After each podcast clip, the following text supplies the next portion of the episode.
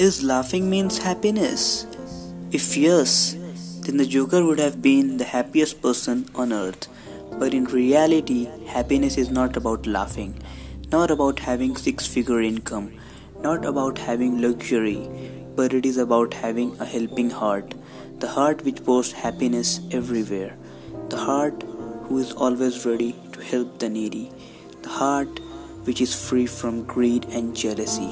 Having that very beautiful heart is the only thing that leads you to ecstasy.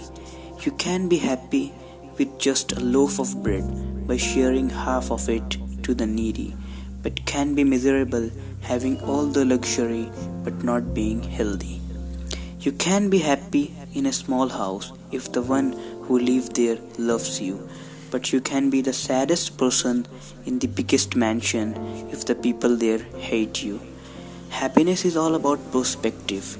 We have only two choices either live miserably or be happy by solving our problems, by helping the poor, by making our relationships even stronger. People nowadays give about everything that doesn't really make sense. Yes, we have problems. Everyone has problems.